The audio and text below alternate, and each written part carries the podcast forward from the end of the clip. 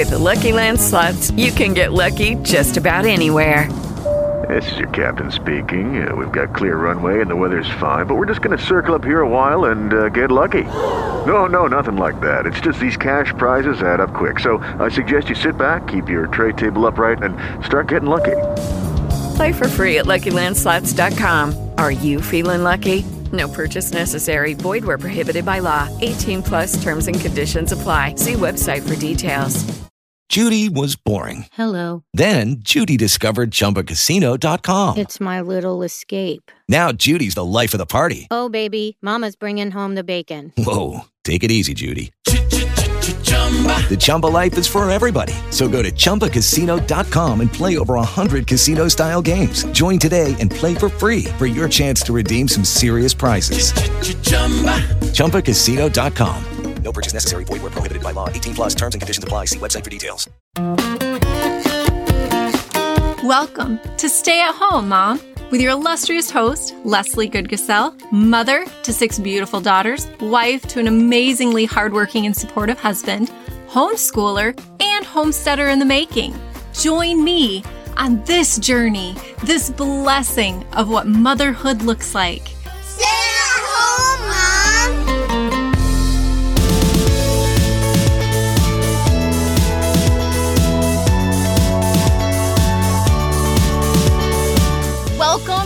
today's episode of Stay at Home. Mom. So I thought I would do a quick episode about why we live in an RV because this is a hard concept for a lot of people to understand. And it sounds a little bit crazy when you consider that there are eight people, two dogs, a cat, all living within 300 ish square feet. So we live in a 42 foot fifth wheel. We have four mm. slides. So our kids have a full bunkhouse. They each have their own bunks with curtains and wallpaper, and it's all decorated, all decked out for how they like it. And we have a main living space, and then we have like a master bedroom suite area. So it's like a bedroom with a little laundry closet and a bathroom with a shower. Oh, and the girls have a bath, their own bathroom in their bunkhouse, which is amazing. So we've got two bathrooms. So it's not too incredibly terrible. It's not really like camping. It's more, you know, like glamping, they would say. So, back to the beginning. About nine years ago, when we were on our very first homestead, um, we were in the north, and my husband kept bringing home animals. You know, we started with chickens, and we had some ducks, and then he was like, let's get some goats. And I thought, that's great, but I, I just had a baby. And he said one day, hey, we're gonna go pick up some goats. So we came home with three goats. And I did not know anything about goats at the time. So we were figuring it out as we went. We were growing food, we were raising bees and goats and chickens and kids, and it was chaos and it was crazy and it was loud and it was busy and it was fun. And me, being a girl who grew up kind of rural but in a neighborhood, so there I always had neighbors, you know, sidewalks, roads that we could ride our bikes on, roller skate, do all those kinds of things. I was used to living kind of communally, right? You have people around you all the time, there's interaction, there's lots of things happening, and my husband took me out of the city and he moved me to this homestead and we start building this life and in doing these things that we we felt like we should do. We didn't really know why. My husband kind of had this impending doom feeling like we should probably learn how to live self sustainably. So we started taking steps toward that. And that was probably about, se- well, let's see, we've been together for almost 18 years. So that was probably 16 years ago. It was about a year into our marriage that he said, you know, I, we really need to start working towards this. And it took us a good eight years just to get to that point. So we started pushing that way. We started doing those things. We learned so much. We learned how to grow certain food in our soil. We learned how to amend soil, how to can. Uh, we had grapevines, so we were making our own jams, and we had every tree on the property was edible in some way, shape, or form. Herbally, we had basswood, we had hazelnut, we had hickory nut, we had walnut um, apples, pears, cherry. It was this beautiful little two and a half acre paradise that we called Goody Girls Hobby Farm. And we learned so many things. But not only did we learn a lot, I absolutely fell in love with farming. I never imagined in all of my days that I would want to be a farmer. I always had dreams and aspirations of becoming a lawyer and having a home in the mountains and a home in the city and just you know I wanted to be this big extravagant life. I didn't picture having a ton of kids or even getting married and here I was married with six children and farming and finding myself in this state of complete joy and satisfaction and fulfillment that I had never found before. And one winter, while we were trying to milk a goat, and it was very cold outside, I looked at my husband and said, I can't feel my fingers and I want a farm and I can't keep doing that in this state. We need to find some place where farming is a little bit more sustainable for us. With a large family, we need longer growing seasons. I need to be able to milk my goats and still be able to feel my fingers when I'm finished. So we started searching and we went kind of through like the whole belt of the US from the East Coast to the middle of the states. And I discovered I don't like mountains. So, Tennessee, Kentucky, not real good for me. North Carolina, South Carolina, you know, it's mountains and oceanfront, and that just that didn't jive, that didn't fit well. And we had friends in Missouri, and they're like, "Well, have you ever considered moving to Missouri?" And I was like, "Nah, it's Missouri. It's Missouri. Like it sounds like misery, right? Nobody wants to live in a state that sounds like misery. That sounds horrible." So we decided because we had both lived in Texas, James and I, that we were going to drive to Missouri because we've driven through it. And James refused to move to move back to Texas, even though I loved Texas. And we were going to just visit because our kids had never seen it. So we came and we visited in the fall of 2019 and we fell in love to the point that we actually went home, finished working on our old farmhouse that we lived in to put it on the market. And of course, COVID hit, which kind of threw everything in a whirlwind. But that first time we were down here in Missouri and we had met with a realtor and he was showing us properties and he said, "You know what you really ought to do is just put all your stuff in storage, get in an RV and come down here and you know, just live in your RV." Until you know for sure where you want to be. And I looked at my husband and I said, There is no way. I am living in an RV. That will not happen. I make all of our food from scratch. I spend 90% of my time in our kitchen. I I can't do that in an RV. That's not going to be sustainable for us. That is not even a possibility. And so we went home. We put in an offer on a property contingent on the sale of our property. It was declined. I was really bummed, but I thought, you know what? I have faith. And I know that scripture says that if you have faith the size of a mustard seed, you can tell this mountain to be uprooted and thrown into the sea. Just pick yourself up, go get in that sea. And so I thought, I'm just going to stand on my faith and I'm going to trust that the Lord knows the desires of my heart. And I believe that He put those there because they've completely changed since I've walked with Him. And I'm going to trust that He has a way and I'm just going to go with it. And so we put our house on the market after our state kind of partially reopened and it sold within a couple weeks. And we drove down to Missouri to find property and we were here for 6 days. We drove 1200 miles around the southwest corner of the state and we found nothing. We found a couple properties that we were like yeah we could live there but nothing that really felt like home. And so I went home with tears in my eyes and just crying out to the Lord, saying, Yahweh, I don't know what you have planned for us, but I know this is going to be a lot harder than I anticipated. I mean, it's not an easy thing to pack up your whole family and move halfway across the country to begin with. But I knew, I knew that I knew that our entire family felt like Missouri was to be our home. So it was a worthy venture. So we went home. We found an RV.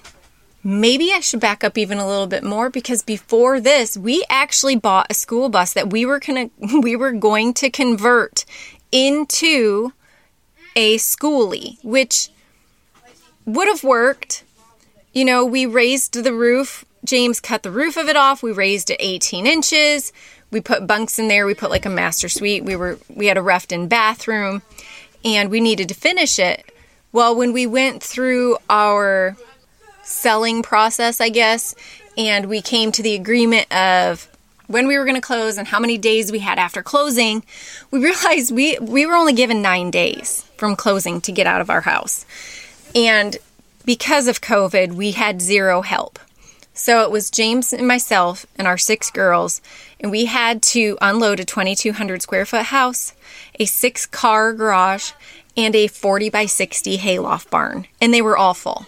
And we had animals that we needed to find. We needed to rehome goats. We needed to get things situated. So we realized very quickly that we were not going to have enough time to finish that schoolie and get everything moved out of our house and into storage and sold and everything that we needed to do in the nine days that we had. So we did find an RV for sale. It was kind of a miracle because the lady had just listed it. James called.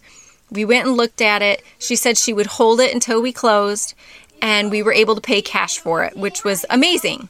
So we sold our house and we bought a tiny house on wheels, he said, with the goal of it taking three to six months to find our next place.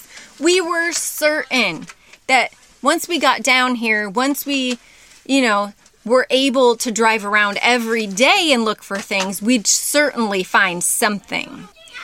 Boy, were we wrong with the climate and everything that was going on in the world at the time. It just wasn't as easy as it seemed. So we put in 21 offers in the first 10 months that we lived in Missouri. And that whole time, yes, we are living in an RV and we moved actually a few times in that process. We came down to the only park that had been open in the winter because we came in the end of October. And it was the only one that was open because we were coming for the winter. We came down at the end of October. We sold in July. James was finishing a couple houses. And then we were heading down as soon as everything was finished. And so we moved down at the end of October. We and this was the only park that was open all year round. We were there for a little bit. He did some work at that park, which was nice. Um, things didn't work out so great, so we had to move to a new park. We were there for a few months. Then we moved to a different park. And while we were at that third park, we realized that we were getting exhausted. It was getting very troubling and very exhausting driving around and looking for properties all the time. So we got to the point where, you know, we're praying and we're asking and we're believing and we're standing on our faith and we're not really hearing anything. And I called one of my really good friends because I I just needed her to pray with me or pray for us because we were getting really discouraged at this point. Um, putting in so many offers and just feeling like nothing was going to happen. And she stopped and she said to me, You know, when the students are taking a test, the teacher's always silent. And I thought, that is so true. And I don't know how being a teacher and being a homeschool mom that I wouldn't equate that with the situation that we were going through. We made a decision when we bought this RV and we moved halfway across the country. We made a very cognitive decision to walk by faith, not by sight, not by what we could see, feel, touch, hear, smell, taste, none of it. We were purely walking by faith. We were putting all of our hope, all of our trust, all of our entire life in the hands of a creator that we can't see. And there are times when you do that that it makes you feel really alone and it makes you feel lost because sometimes it's not super tangible and and it gets kind of exhausting doing the same thing and trying to figure out what you're supposed to be doing. And that reminded me that if I'm in my word every day and I'm praying every day like I'm supposed to be, which, you know, it's not demanded of me to do that. Nobody is forcing me to do it, but I know for me, for my spirit, for my soul, for who I am, that is my food and my water, and that's what sustains me. That's the foundation of my life. And when I don't put that foundation there, everything around me kind of starts to crumble. And so when I was reminded that sometimes in the middle of our test, our teacher is going to be completely silent. You know, I can ask some questions and I might get an answer, but it's a test, right? I'm it's testing my faith at this point. And I put myself in that position to take this test. You know, there's a scripture that talks about how the Lord doesn't test us because he doesn't need to test us. But we put ourselves in positions where where we're being tested and it tests our fortitude and our strength and our perseverance, right? And so that's where we were and that's where we found ourselves. And in the same time, you know, we've been really talking a lot to our kids about where we're going and what we want to do and how this looks for our family and making sure that our family is as united as we can possibly be. Because this is a tough decision. You know, it's not just tough for us as parents. It's tough for my kids. They went from 2,200 square feet where they, you know, had their own rooms or a couple shared their rooms to them all sharing one bunkhouse. That's not a small thing for kids who are 16, 13, 12, 12, 10, and 7. That's not a big, that's not small. That's big. That's really, really big for them. And it's very sacrificial. And we understand the magnitude of the sacrifice we're asking them to do and to take on as children. So they've been involved this whole time. And I'm talking to my kids one day about how we are good stewards of the things we're given. It doesn't matter how big or how small. You know, we had a larger home and a little bit of acreage and animals and things that we were tending before. And now we just have this tiny little thing and we don't have anything of our own to tend, but just this tiny little thing. Just this little RV, our little house on wheels, and our couple animals. And it's still vital that we t- put as much care and take as much time to tend that as we did when we had more. And the Lord started opening doors for us that we couldn't have opened on our own. And there is no other way to explain it other than His complete 100% provision of our family based on our faith. And doors opened here and doors opened there and doors closed in other places. And we've literally just walked that line of faith. Now, my family thought we were absolutely insane for doing what we're doing. And every decision we make, we are leaning on our faith and we are trusting that we are making the right decisions for our family because it's a hard decision to sacrifice everything that you know, everything that's comfortable. We have no family at all anywhere near us.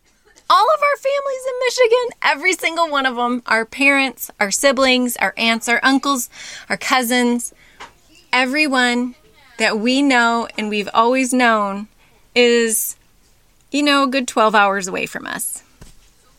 But now that we have found a property and we are working it and we are doing the things that we have envisioned doing for so long, no place has felt more like home than this.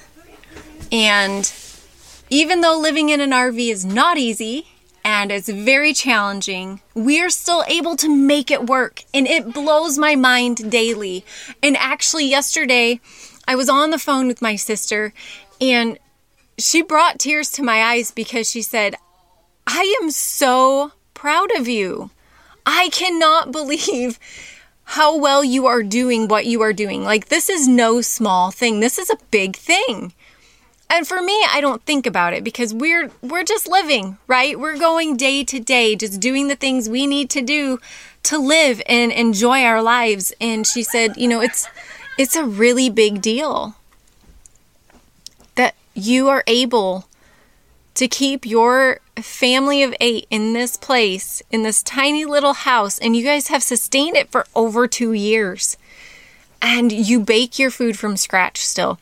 You do things to bless other people and you are doing everything you can to live life to the fullest and that is an incredible thing and she made me cry because i don't i don't look at our life and think about that i don't look at our life and think we do such incredible remarkable things because in my mind i'm always thinking oh we need to do this and this is the next thing we need to do and you know, looking at the things that we have and being so thankful and humbled and blessed beyond measure that we do have the desires of our heart. We do have the things that we want in our lives. But we always want more. There's always something else that we're going after. There's always something more that we're trying to achieve or learn and grow in. And so I don't ever look at our lives and think, that we have attained anything necessarily. I'm looking at it like we have so much further to go still. And so it was incredibly humbling to hear her say that. And it felt like a warm hug. I don't know how else. To, I'm trying to think of the words to describe it. But it just it felt like a warm hug to hear my sister say that she was proud of me that we were doing what we've been doing when we came up against a lot of opposition before we did it. So, anyway, that is how we came to be in our RV. That is how we came to be where we are today. And I know there will be a day that we will look back and we will be like, remember when we lived in the RV and remember how difficult this and that and this other thing was? And can you imagine doing that now? But we survived and we didn't just survive. There are moments where I feel like, yes, we are just surviving. We are just barely getting by. And then there are moments where we are thriving and things are going so much better than I ever imagined. And I am so thankful for this time that we have had in this tiny little house, even though it doesn't look the way I expected it to look. It doesn't feel the way I expected it to feel. I am thankful that I was willing and I was open and I was able to just walk by faith and not be constrained by my own ideas, my own thoughts of how life should look and what a home should be. Because a home really truly is wherever your family is, however you make it.